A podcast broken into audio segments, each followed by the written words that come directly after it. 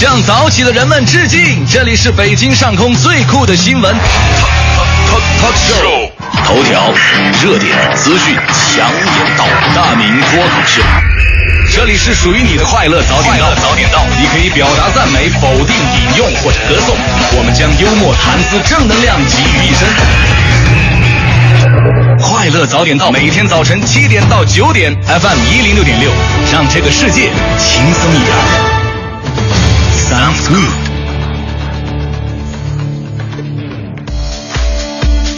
Miss Worldwide, let's celebrate. Yeah, yeah. 好，现在是北京时间七点零二分，又过四十八秒，欢迎您继续锁定 FM 一零六点六，中央人民广播电台文艺之声，收听这时段为您送上的快乐早点到。各位好，我是大明。Pick it up, pick it up, and we gon' 最近大家伙儿就特别关注的就是高考嘛。其实高考啊，从这个临近开始，我们就发现很多的学子啊，就已经不太正常了。很多的学校有这样的一个风气哈、临到高考之前，学生要释压，解压怎么办呢？你说考试也不能不参加，怎么办？解压，把老师揍一顿也不合适，是吧？这个撕书啊，很多的学校啊，学生们聚在这个学校的这个呃楼梯旁边，或者窗户旁边，或者天井旁边，把书撕成雪花一样的碎片，然后往下一抛，哎呀，这场面特别的壮观，很多学校都有。我我相信有的朋友也干过这事儿，这个就有有一个学校就是就就这么干的。哎呀，这个表达了学生们对于霸占了几乎全部业余时间这书本的高度的痛恨。结果呢，有一个学生撕完之后开始 失声痛哭啊。旁边人说了，说哎呀，你说这这压力释放出来，这好事儿啊。哭那学生说好什么好啊？不是你你你是真哭啊你？我可不真哭咋的？我准考证夹书里边，我怎么办？这个故事其实就要我们一个人生道理啊，做事情千万不要太绝。这个世界上的关系是千丝万缕，今天你合上了一扇门，也可能关闭了未来的一扇窗啊。所以呢，作为过来人的父母，总会对我们教育说，说做人要留条后路，就是这个意思。咱们别说书里边有有夹准考证，咱们不能撕；没准考证，咱们也不能撕啊。你能保证你不复读吗？你？这就是今天送给各位的至理名言。我是大明，全新正能量一天马上开始。接下来让我们有请黄欢带来今天的头条置顶。头条置顶，头条置顶。国务院新闻办公室昨天发表了二零一四年中国人权事业的进展白皮书，全面阐述中国人权事业在各方面取得的成就。国家发展改革委昨天晚上的二十四点发出了通知，决定将九十号汽油和零号柴油每升分别降低零点零八元和零点零九元。北京市人民检察院表示，逃亡境外七年之久的北京市外逃职务犯罪嫌疑人孙鑫，昨天从柬埔寨被押解回国。这是天网行动公布百人红色通缉令之后，北京市第一个被抓回的被通缉人员。中国环保部昨天通报称，打算发布第一个国家标准控制船舶大气污染的排放。文化部昨天公布了第二十三批违法违规互联网文化活动查处结果，二十九家网络动漫经营单位遭行政处罚，八家违法动漫网站被关停。据日本 NHK 电视台昨天报道，日本海上自卫队将在本月的下旬向菲律宾派遣巡逻机，并且计划与菲律宾海军在南海首次举行正式的联合训练。韩国保健福祉部昨天通报，韩国新增了二十三例中东呼吸综合征确诊病例，确诊患者增加到了八十七人。第二十一届上海电视昨天开幕了，为期五天的电视节将在四大单元当中评出白玉兰最佳中国电视剧、海外电视剧、最佳纪录片、最佳综艺栏目等等十多个奖类。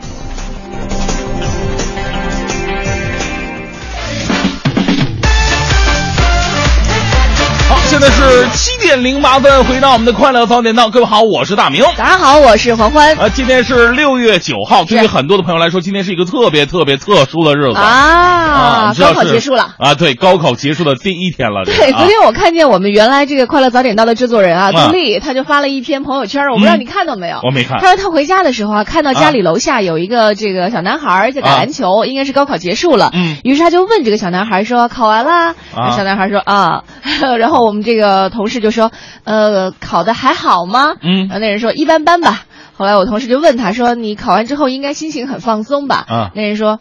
也没有啦，他说这个考的一般，他说我考完之后还有很多事儿要做呢，比如啊说这个要、要要要要干嘛来着？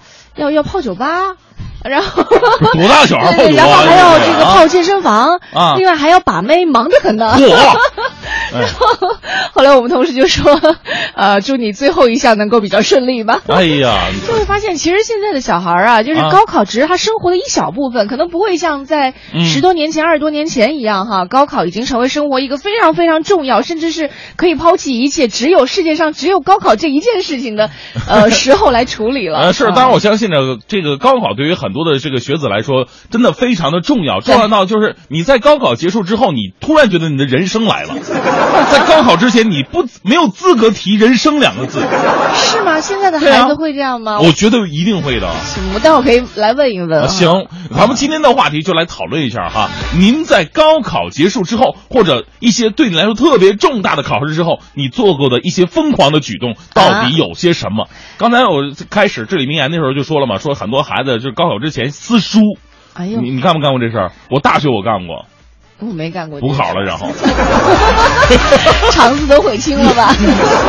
后来借的别人的书，还真没有，嗯没有这这么极端的事儿，就是啊高考完了之后可能会呃之前。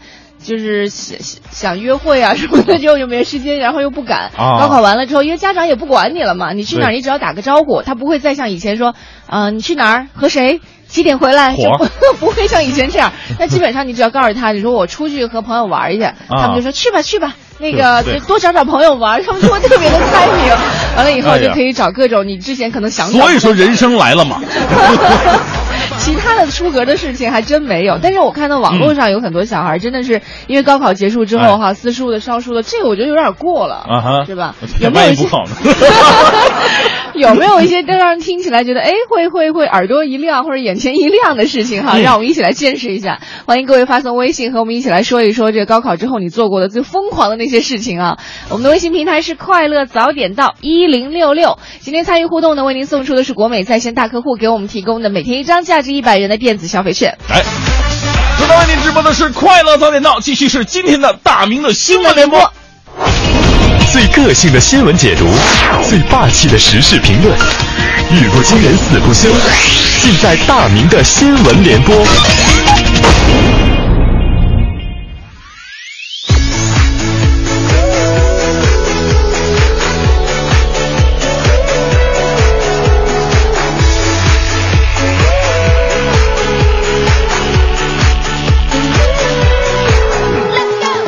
在生活当中啊，可能很多的朋友啊都体现不出自己就是不为人知，或者说这个区别于其他人的一面。但是每当在危难的时候，在关键的时候，哎，我们这种性格就会彰显出来。所以呢，我们来关注一下高考，在这样一个特定的环境之下，在高压的压力之下，人们会体现出各色各样的一个人间百态，确实非常有意思。先来关注一下这个《华商报》的消息，说高考第一天的时候呢，这个西安交通大学附属中学考点门外，等待迎接考生家长啊，已经将学校的门口围起来了，啊，这种这种感觉就好像这个接这个出狱的犯人一样，在这头等着啊，脖子伸的特别的长，在里边够着。其中呢，有一位女士啊，格外的引人注意，原来她手上呢举着一个长颈鹿的充气玩具。为什么举着这玩意儿呢？据了解啊，为了让孩子一出考点的门儿就能够看见自己，这位女士想了这个办法啊，想自己身高不够，可以弥补啊。动物界不是长颈鹿最高吗？是吧？买了一个长颈鹿的充气玩具，高高举着长颈鹿啊，左手还一直捏着一个充气的球给里边充气啊。一旁的家长纷纷感叹的说：“可怜天下父母心呐！”啊，那绝对是高考的非常有爱的，而且是非常有味道的场景之一啊！十年前经历过高考的各位，你们的家长有没有在高考期间做过什么让你感动的事儿呢？我我来分享一个这个我们小编龚伟的经历。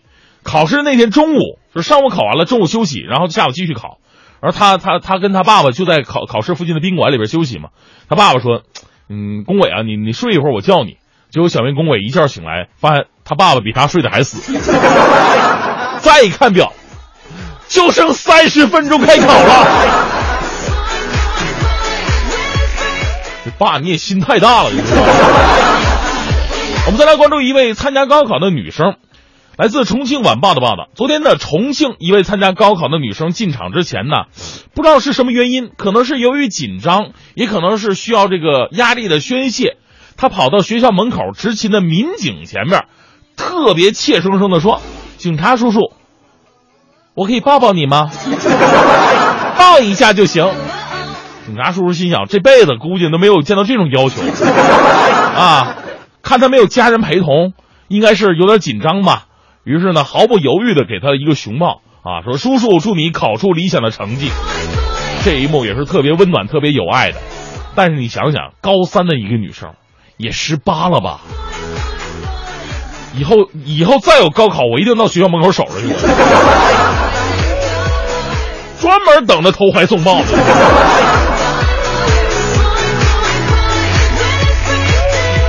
不管怎么样，在高考当中呢，这学生啊，确实是特别需要抚慰的。不仅仅这种关爱来自于自己的家长，其实旁边的人给他给予关爱呢，他们也能感到浓浓的这种温暖。再来关注一条来自《华商报》的消息，这个消息呢，确实让我们感受到了老师监考老师给予学生们的这种温暖了。七号的时候呢，陕西宝鸡的一位考生高考的时候突然发病，浑身抽搐、口吐血泡。有经验说：“哎呦，这不癫痫吗？”啊。这个学生呢，怕自己意识不清，啊，这个在高考当中这么重要的环境，自己再晕过去怎么办呢？这学生啊，就就就就咬，就咬伤，就往就咬自己，希望自己能够清醒一点。说时迟，那时快，监考老师李刚，叫李刚的也有好人，知道吗？监考老师李刚来不及找东西塞到学生嘴里边，直接把自己的双手塞到了考生的嘴里边。被考生咬了将近三分钟，双手到最后几乎没有知觉，满手鲜血。大概十分钟之后，考生恢复了意识，又继续考试。事后啊，学生家长表示说，孩子就犯过一次癫痫，已经很久没犯了，可能这次考试压力过大，过于紧张，诱导病情复发。那对于这名考生呢，随后啊，学校也单独安排了考场。我们要为这位老师点赞，他用自己的双手，用三分钟。改变了这孩子的一生啊！所以在高考当中啊，经常会传递出这种正能量的事情。我们再来关注一条来自央视的消息，说今年高考当中，河北赵县石塔实验学校五十三号考场迎来了一位特别特殊的考生，六十六岁的张文义。十年之前呢，张文义是机缘巧合。接触到了一本物理课本哎，他看这个物理课本就是越看越有意思，越看越好玩呃，此后呢就一直自学，期待能去高考。如今他终于圆梦了。张老说，如果考上大学，他一定会去上的。哎，你说说，最令人敬佩的就是这大爷，看物理课本还能越看越有意思。为什么我越看越催眠呢？这不说没用的了，为老爷子点赞吧。希望他可以如愿以偿，金榜题名。呃，多说两句，咱们考试结束了，孩子们呢，千万这个先别惦记成绩，对答案这事儿，好好的放松几天。即使最终的成绩不甚理想，咱们也别过分懊恼，毕竟呢，你已经拼尽全力了。还是那句话，人生的考场不止在学校，而是你生活的每一天。早点到，给生活加点料。好，七点二十六分，回到我们的快乐早点档。各位好，我是大明。早上好，我是黄欢。哎，在你最重要的一次考试之后，或者高考，或者其他考试之后，你做过最疯狂的一件举动是什么呢？都可以跟我们互动分享一下，发送到快乐早点到一零六六的微信平台。呃，对，刚刚我在想着疯狂，可能在不同年纪的时候，对于疯狂的定义也不一样哈。可能年轻的时候，刚刚我看到微信平台上有些朋友说，哎呀，我们就扔东西、摔东西、烧东西啊，然后就觉得这样有响儿的，然后那个这个闪电闪雷鸣一样，这个。场面非常浩大的，觉得是一种疯狂。但是可能再往后，比如说你刚刚也说到其他的一些重大考试，可能这种疯狂就不一样了。我们一起来领教一下哈。你看这个文采不凡说了，说高考之后最疯狂的一件事呢，是最后一天上午考完，下午回到学校，把同学教室里的书啊全部推到了废品站，嗯然后用这笔不菲的收入出去旅游三天。哎呀，哎，这个挺牛的，从来没有想到卖废品还可以卖出旅游费来。是啊啊！你看看我们怎么就没想到，以前我们花那么多的这个书本费，都扔了，买了那么多书，到最后给扔了。你看人家挣了一麻袋钱是吧？还有这个女王大人说，我记得考完那天，我是正常起床，穿好衣服，突然想起来，哎，我今天好像不用上学了呀，心里边有点失落。后来跟同学聊天儿我的一个同学考完试尿了三天床，为什么呢？考到大小便失禁了。哎呦，这也太放松了吧，这肌肉都放松了是吗？这这别的可以放松，括约肌千万不能放松。没事儿，还得多练练。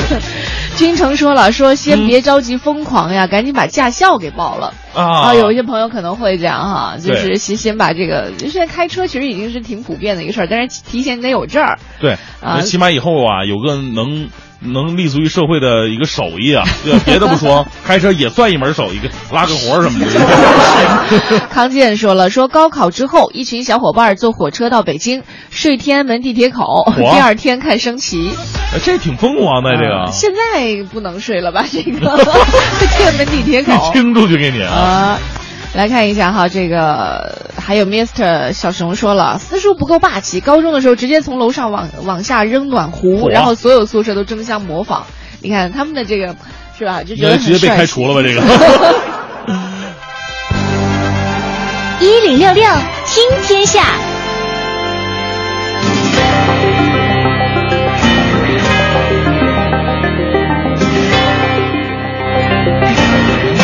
一起来关注一下这一时段的“一零六六听天下”。南北车合并之后的中国中车昨天是复牌上市了，正式亮相资本市场。开盘之后依次涨停，截至到收盘报每股三十二点四零元。合并换股完成之后，中国中车市值达到了七千九百七十三亿元，超过德国西门子、法国阿尔斯通、加拿大庞巴迪等等世界机车制造龙头企业，成为了名副其实的交通轨道制造业巨无霸。嗯正是基于中国中车复牌这一事件性利好对板块的刺激，近期呢有多只高铁概念股处于大单资金净流入状态，在资金的热捧之下呢，相关个股前期已经有了大幅的拉升，因此呢，也有分析师提示注意风险，不要盲目追高。再来关注一下，中国银联昨天也宣布说，ATM 跨行转账业务已经在全国所有银行开通了。持卡人可以在任意银行的 ATM 机上用任何一张银联卡向其他银联卡跨行转账，限额是每天五万元。目前大部分银行 ATM 机跨行转账收费标准比柜台的转账呢会相对低一些，但是比网银、手机银行转账费收费就要高很多了。嗯，持卡人呢只需要有一张余额充足的银联借记卡，就可以在任意一台 ATM 上向本行或者其他银行的银联卡进行转账。中国银联同时提醒大家说，这个持卡人呢，通过 ATM 机转账之前要清楚资金用途以及转账对象，以免上当受骗。嗯，再来看，从明天开始，火车车票改签新规就要正式实施了。也就是说，开车前四十八小时到十五天，退票将收百分之五的退票费。今年春运呢，铁路部门将火车票预售期延长到了六十天，同时配套推出了距开车前十五天以上退票不收退票费的措施，受到了很多人的欢迎。但是呢，有一些囤票者利用这一措施进行了倒票交易。嗯，为此，铁路部门相关人士表示，将从二零一五年六月十号开始，对车票改签措施做出进一步的调整和完善。对开车前四十八小时到十五天之内改签或变更到站距开车十五天以上其他列车车票，又在距开车十五天前退票的，核收百分之五的退票费。近段时间，北京大学中国健康发展研究中心发布了《国民健康视觉报告》。研究估计说，二零一二年我国有五岁以上总人口当中，近视和远视的患病人数呢大约是五亿，其中近视的总患病人数在四点五亿左右。据保守估计，二零一二年各类视力缺陷导致的社会经济成本将会高达五千六百亿元左右，占 GDP 的比例高达百分之一点一。嗯啊，值得我们警示的是什么呢？报告指出啊，电子产品的普遍使用，使得视觉健康威胁更加突出了。中国面临着比西方国家更为严重的视觉健康危专家建议说，这个呃，应系统的制定公共政策，可借鉴新加坡的经验。其次呢，将视觉健康纳入国家健康保障计划。最后呢，加强视觉健康的社会宣传、人才培养等方面的配套措施。今天我们在节目当中和你一起来说一说，在类似于高考这些重大考试之后，你做过的那些最疯狂的事到底有哪些啊？欢迎你发送微信到“快乐早点到”一零六六的微信平台当中来。一零六六听天下，好，这一时段一零六六听天下，我们来关注一下北京城。在上个周末，二零一四北京公交集团社会责任报告正式发布了。北京公交的运营里程加起来，平均每天是要绕着地球赤道跑九十多圈的。这是公交集团第二年晒账单了。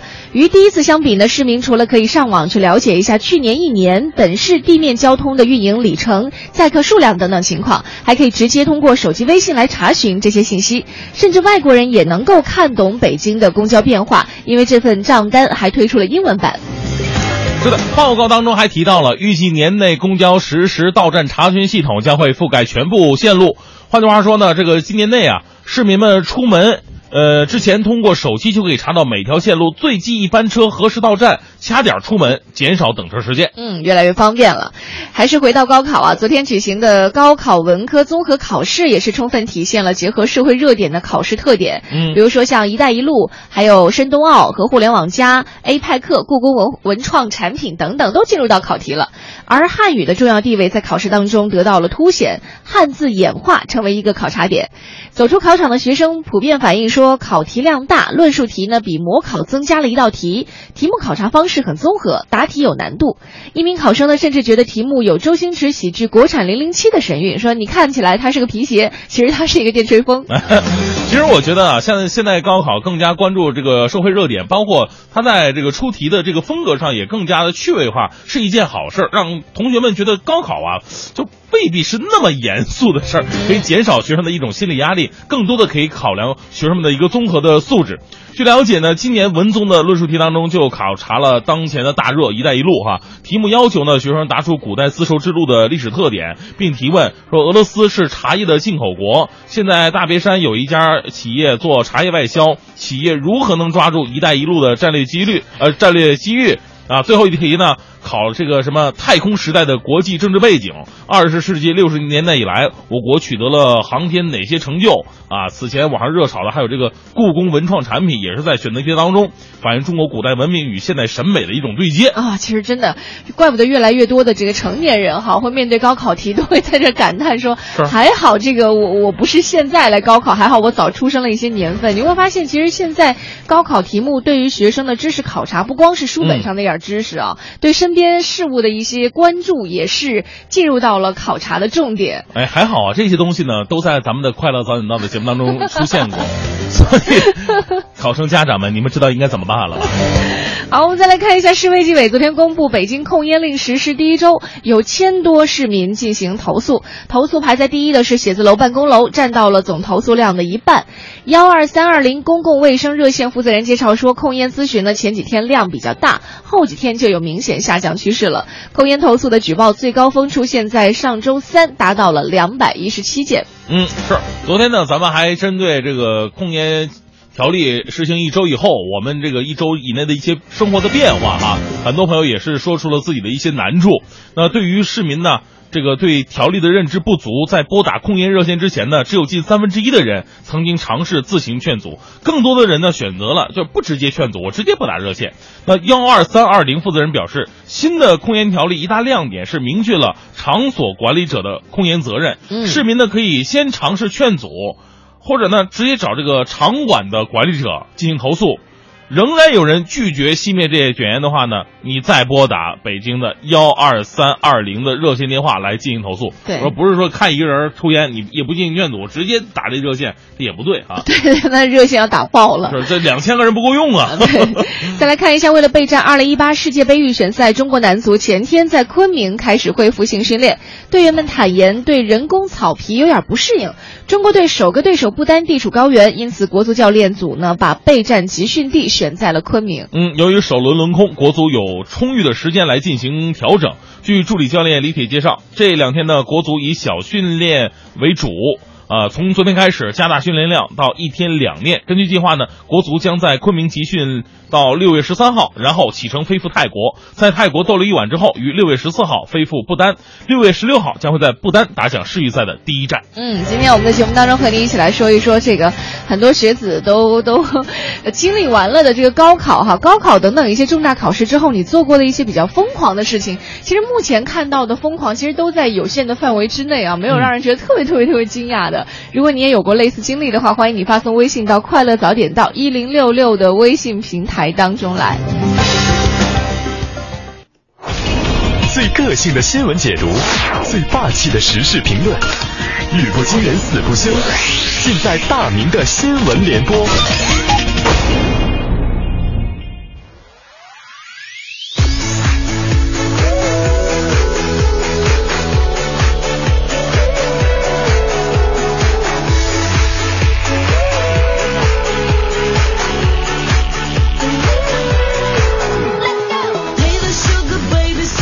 北京时间八点零九分，进入这一时段的大明的新闻联播。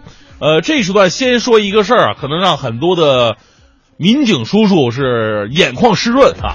这个我心里也很不是滋味。说这个公安部治安管理局实名微博发了这么一个微博，说公安部打四黑除四害，昨天发布了这样的消息。七号有网友爆料说，一位民警在地铁里边巡查的时候，竟然遭到了乞讨人员的耻笑。民警看到乞讨人员呢，本来是要清理的啊，结果呢，该乞讨人员说了，说这个小民警没有资格管他，说我每天收入六百七十块，一天呢一六百七，你一个月累死累活，你才挣多少钱呢？哎呀，这个这个新闻呢，确实让我们很多的人心里感到不舒服。日入六百七。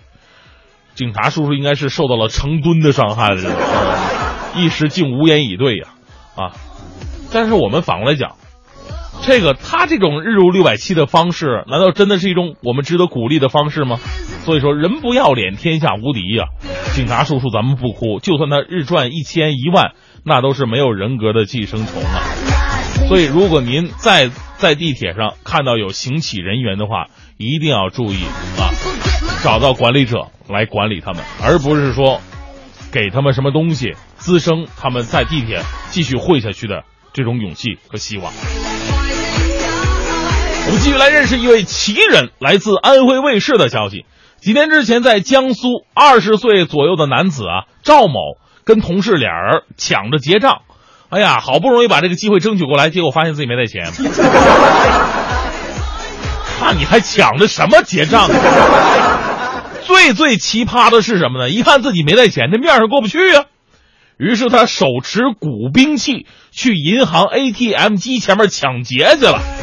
很多朋友说，什么叫古兵器呀？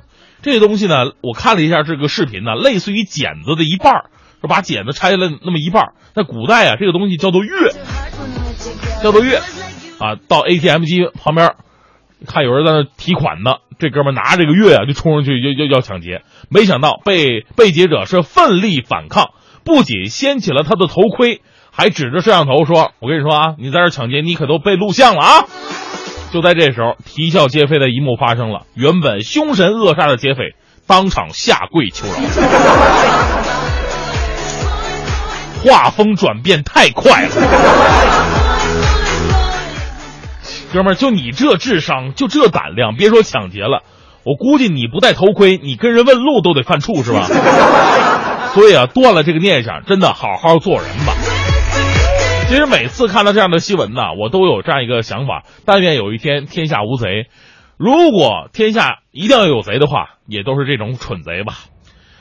说到这个蠢贼啊，我来关注一下这个美国的监狱。我们都知道，这美国的监狱好像啊，给我们也也这个印象当中就是特别的严呐，高科技呀，呃，这这个难以越狱啊，等等等等。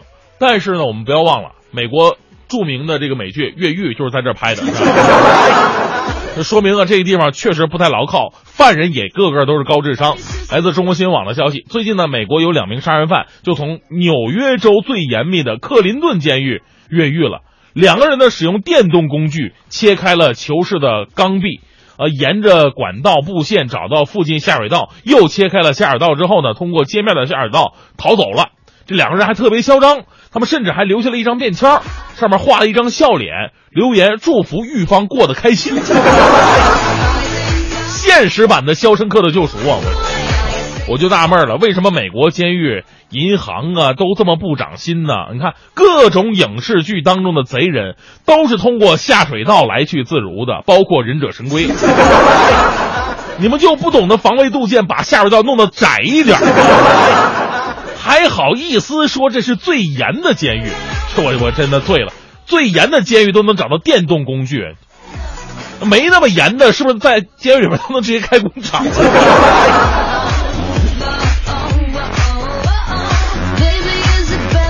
最后啊，还是带来正能量的消息哈，来自重庆晨报的消息说，高考期间的，十九岁的重庆男生小杨是被爸爸背进高考考场的。小学的时候啊，小杨就患上了骨髓关节炎，没办法走路，几经消沉呢，他告诉爸爸自己还是想上学，而父亲对他的回答则是：只要你上一天学，爸爸就背你一天。这父爱如山呐。六年来，杨爸爸是每天背着儿子上学放学，风雨无阻。父亲还说了，说如果儿子考上大学，还会背孩子去的。正所谓嘛，打虎亲兄弟，上阵父子兵啊！咱们为父爱点赞吧，祝福小杨能够考出一个满意的成绩，上一个心仪的大学。有种态度叫刨根问底儿，有种美德叫爱钻牛角尖儿，有一种真相叫哇哦，原来如此。石头剪刀布的必胜秘诀。感谢国美在线大客户对本节目的大力支持。在生活当中，人们经常用石头剪刀布的方式来统一不同的意见，但是很少有人知道，即使是这种随机性很强的游戏，也有必胜的秘诀。有人提出了一项玩石头剪刀布的必胜秘诀，那就是先出剪刀。这样的策略是有心理学依据的。因为心理学家研究发现，玩这个游戏的时候，人们最常出的是石头，但是稍微精明一点的人便会常出布。所以，如果我们先出剪刀，就可以出其不意的获胜。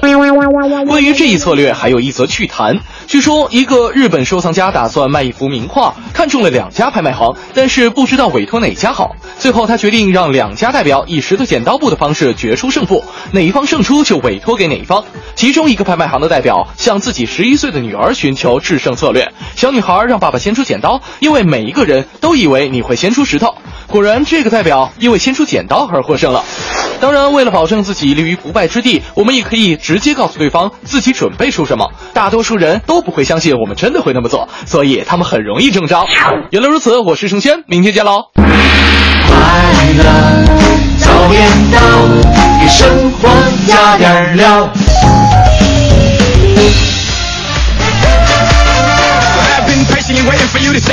好，回到快乐早点到，各位好，我是大明。早上好，我是黄欢。来继续来说一说这个，您在高考之后或者其他重要的考试之后，您做的一些疯狂的举动到底有什么啊？嗯，有人说到了自家亲戚哈，梁楠说说说我大妹家女儿吧，高考第一门出来就开哭，说没考好，我要复读。火这大妹两口子听着就着急了呀，说考什么就是什么吧，不要复读了。嗯因为好像家长都会考虑到女孩，希望能够早一点步入社会一样，觉得女孩年龄太大了不太好。对，赶紧嫁出去得了。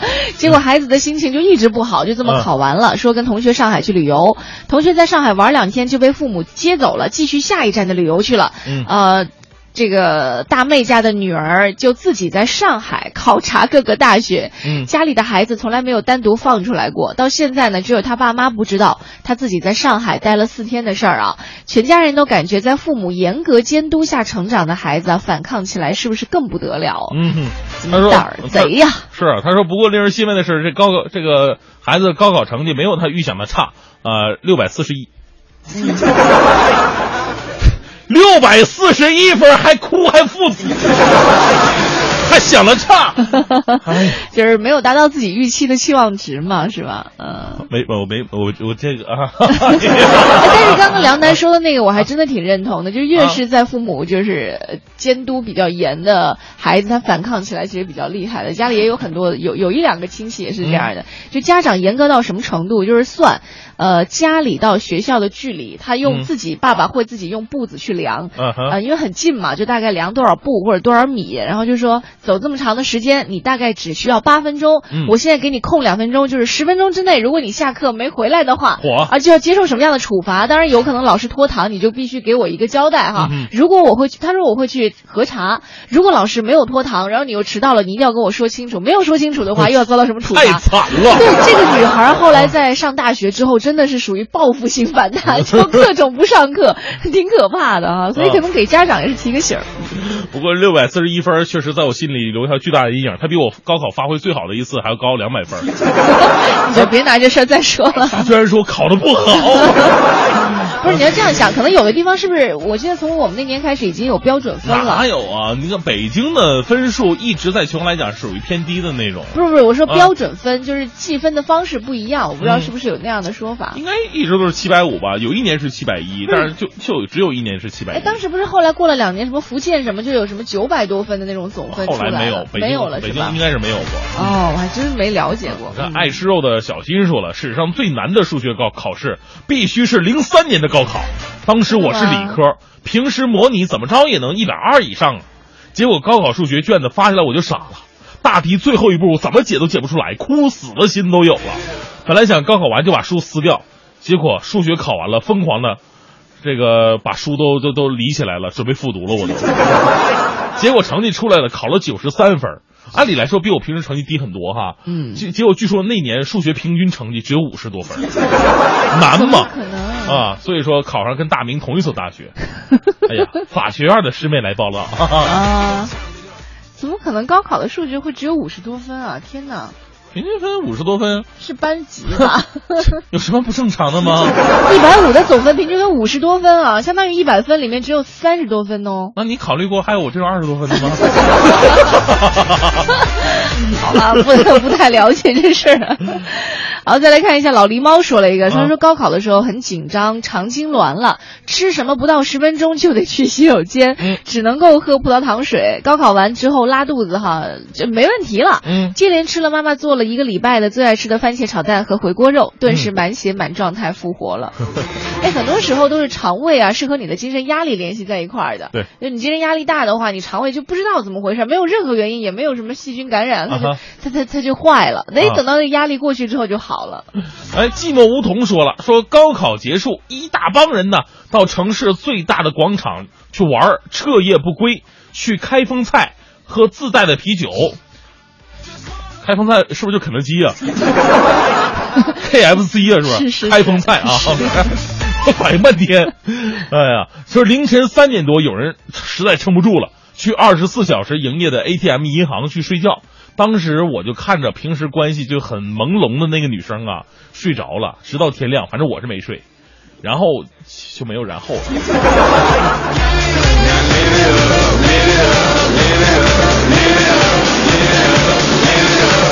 哎呀，所以说在那个年代，真的很多朋友啊，这高考结束之后会选择很很疯狂的事情。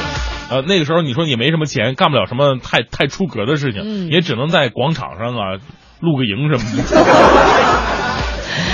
但因为没有钱，所以汉选择高考之后去打工了。他说啊高考完了，被爸妈送去了一个大酒店打工，当了两个月的服务生，每天晚上呢都要上晚班，干活一直干到深夜呢。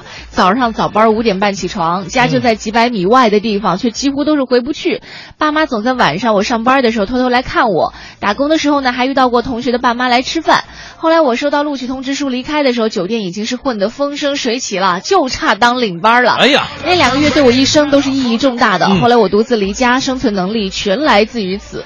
我高考前在家连衣服都没洗过，自己都没有买过稍微贵一点的东西，指甲都是爸爸剪，哎全部都是爸妈打理。这个经历让我瞬间面对社会迅速成长，感谢爸妈那年的决定。是这个高考结束，很多的孩子啊会走进大学，也会走向社会哈。在这无论是走向哪儿，都是孩子开始独立生活的一个阶段了。嗯所以说，利用这个时间，呃，暑假这个时间，赶紧让孩子呢多接触一下社会，锻炼一下生存能力。咱们说不可能，家长每个人都跟到这个大学的寝室里边再继续伺候是吧？还真有，啊啊对对，真的是。啊我们报道的时候，不是就有很多的啊家长一起来什么铺床的，因为很多孩子不会铺床嘛，整理床铺。然后南方嘛，南方那个时候又特别热，蚊子多，嗯还得搭蚊帐，都是织蚊帐这个事儿，都是什么爸爸妈妈最恨这样的，你知道吗？哪样啊？就是家长领着去的，然后一铺床的这，哎呦，我就特别恨，嗯恨得牙根儿都痒痒，恨得把他们咬碎了。为什么呢？你知道吗？我在大二那一年呢，我被学生会派去迎接新生，嗯，我就看那么多漂亮小姑娘啊，我就心想，我帮你铺个被、铺个床什么的，结果后边都有家长跟着，实在是下不去手啊。人家家长不知道学校有你这样体贴的大哥哥，要不然也不跟去了。可能就是因为知道，所以才跟来的吧。啊，另外还有苏特别强调了，他说真的，零三年高考的人来报道了，说那年数学真的很难很难很难啊，啊我连题目都看不懂，平均分五十多分，真的不是神话。还真有这样的事儿哈。我怎么没在零三年考呢？好，今天我们一起来说说高考之后你做过的那些疯狂的事情。一零六六听天下。这一时段一零六六听天下呢，我们来关注一下环球消息。二零一五年苹果全球开发者大会今天凌晨在美国旧金山正式开幕了。这一届的主题呢是变革的中心。在发布会的开始，苹果 CEO 库克上台做了简短的开场介绍，并且透露说，这一次大会上公布 iOS 九和 OS X、Watch OS 三款重要系统更新以及其他的服务。嗯，呃，在今年秋天开始啊，在英国将会有百分之七十的信用卡和借记卡使用 Apple Pay，呃，并且呢，全英将会有超过二十五万的商铺接受并使用 Apple Pay，未来甚至可能使用这个 Apple Pay 的在伦敦的公共交通系统来购票了。那库克呢，在会上为大家伙儿带来了一段视频，向开发人员付出的巨大努力和他们开发的应用所获得的极大成功表示祝贺和感谢。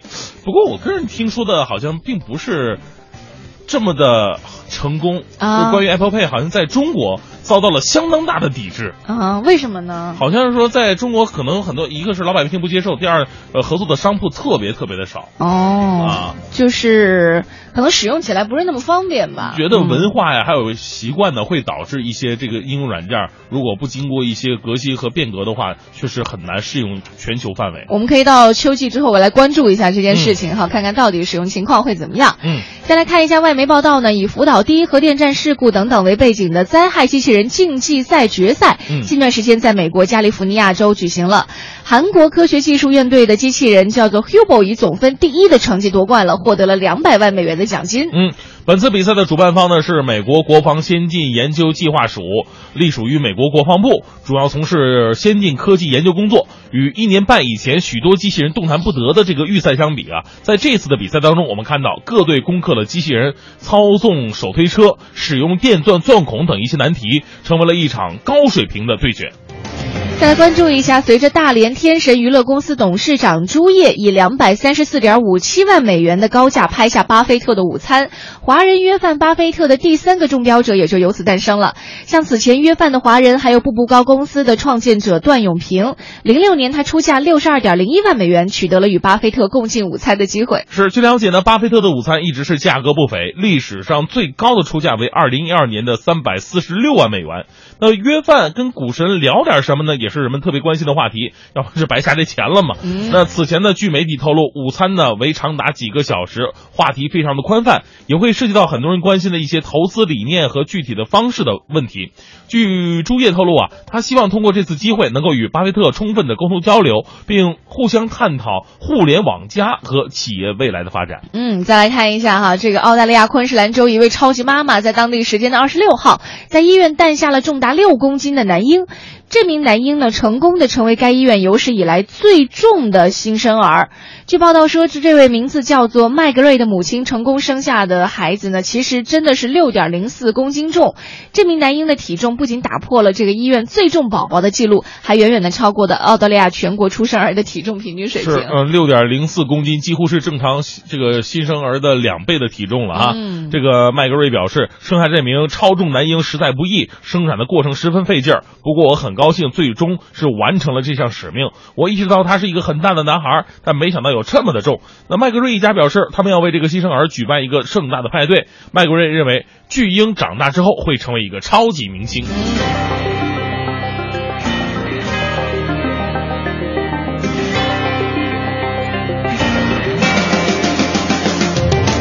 好，正在为您播出的是快乐早点到。今天的我们的话题说的是。您在重大的考试之后啊，比方说高考或者其他的一些考试结束之后，你释放压力做过最疯狂的事情到底是什么呢？发送到《快乐早点到》一零六六的微信平台。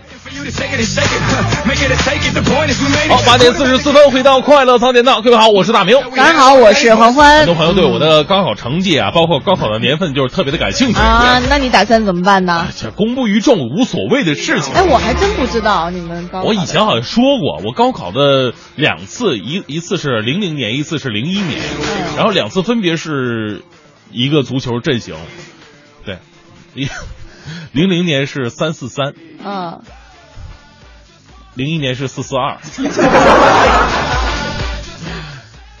然后呢就没有然后了。然后就一直工作到现在了。对啊，所以我现在看到那些啊，就是说，哎呦，这个自己考的不好，六百多分，我就特别的受不了 啊！你看这个华也是哈，零三年的高考来报道了。非典那年数学确实特别的难，平时模拟啊，我都是一百四十多分的，一百五满分，结果那一年高考我才考了一百二十八呀。不是人家可能真的是平时考那么多，然后一百二十八对他来说是个比较差的成绩，就是也有这样的人。所以说我们之间是没法沟通。那发什么微信？别发了，是吧？哎哎，这个我喜欢。胡小颠说：“大明欢欢一直自豪到现在的事儿啊，就是高考数学考了五分儿，这是我的亲兄弟。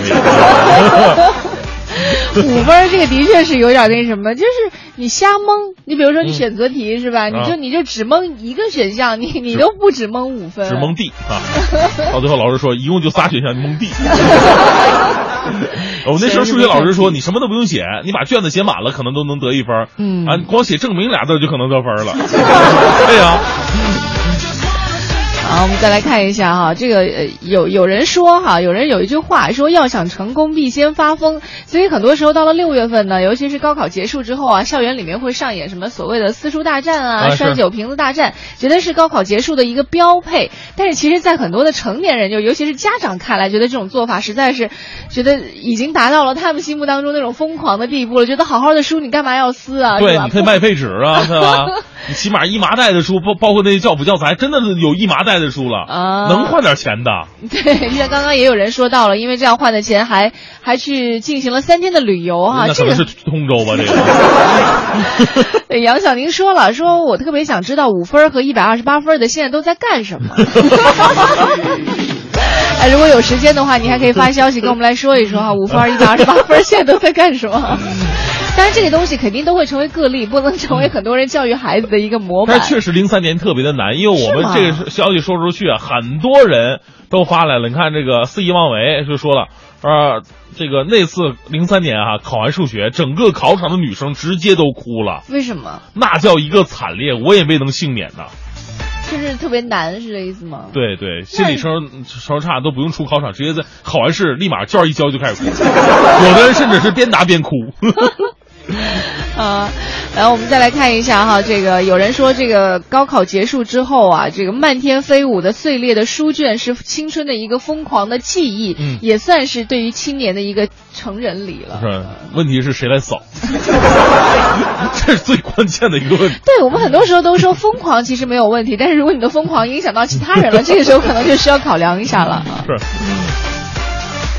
还有这个青女王说，我零八年高考完了之后呢，记得是去了网吧，六月生日，刚好年满十八岁，有了身份证，和当时的闺蜜还有同学去网吧玩了通宵刷夜，玩了一宿的 QQ 炫舞。第二天从网吧出来，觉得自己是大人 觉得自己是大人了，人都是新婚之夜过后，第二天觉得自己是大人了，啊家家伙倒好，就包了一宿宿，包宿之后觉得自己是大人了。我还真是第一次听到说包了一宿网吧，觉得自己是大人呃，是个有身份证啊，可以在网吧里边刷夜的大人。啊。好，我们再来看一下，刚刚还有微信平台上有朋友说到了，说这个我现在这高考的孩子哈，学习已经成为习惯了。他从昨天晚上就高考结束开始，就觉得生命当中好像有一些缺憾，不知道该做什么。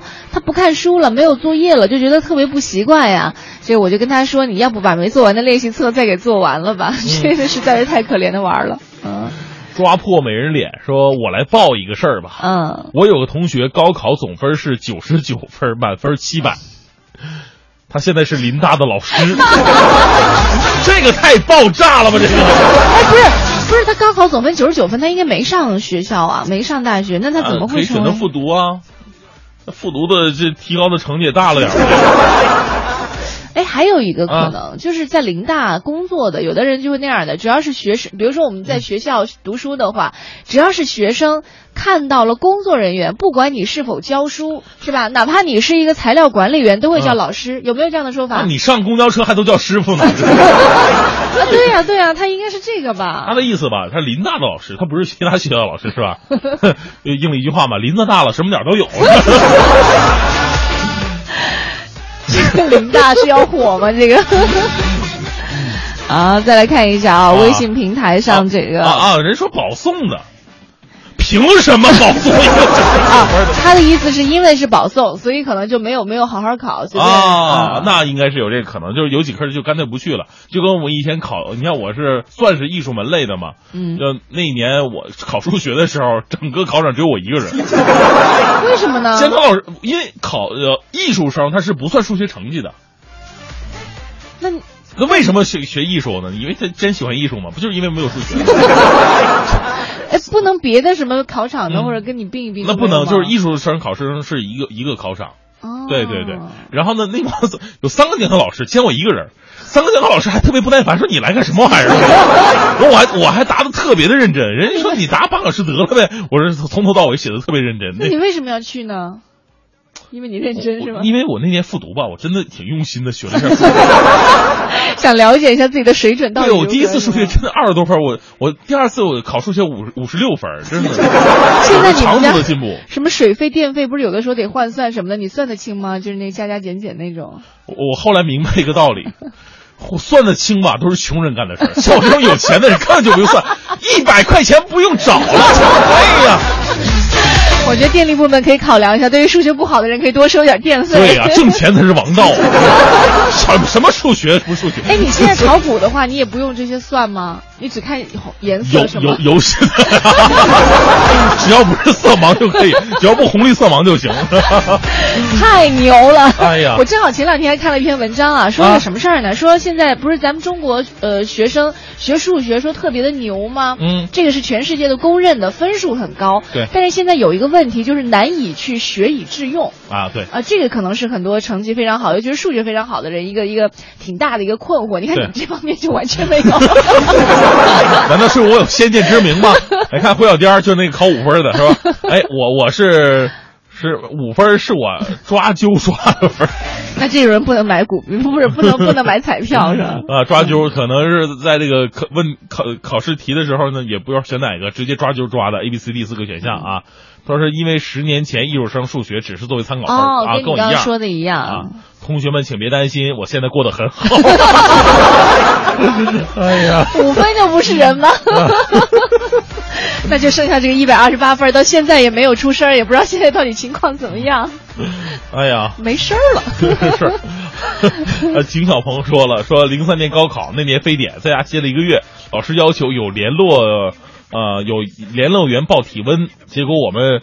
呃，同学聊天时间长了，老师找不到我们，以为我们俩出事儿了。哦，啊，哎呀，这个今天说的是高考结结束之后我们做的一些非常疯狂的举动都有哪一些、啊？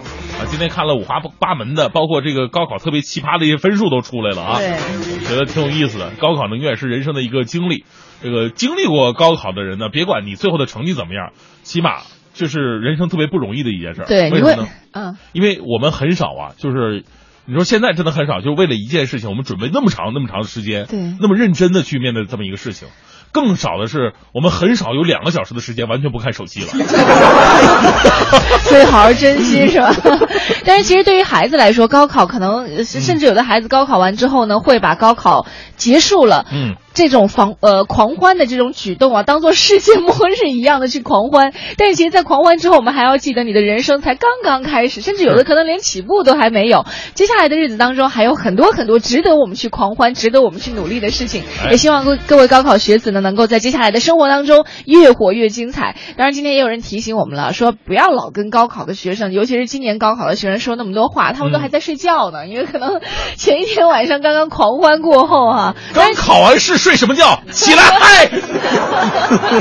好了，这是我们今天的快乐早点到，我是黄欢，我是大明。明天呃，待会儿九点之后呢，是宝木和小曾给大家带来的综艺对对碰，更多精彩内容欢迎你关注央广网三 w 点 cr 点 cn，明天见，拜拜。They tell me I'm too young to understand. Say I'm caught up in a dream.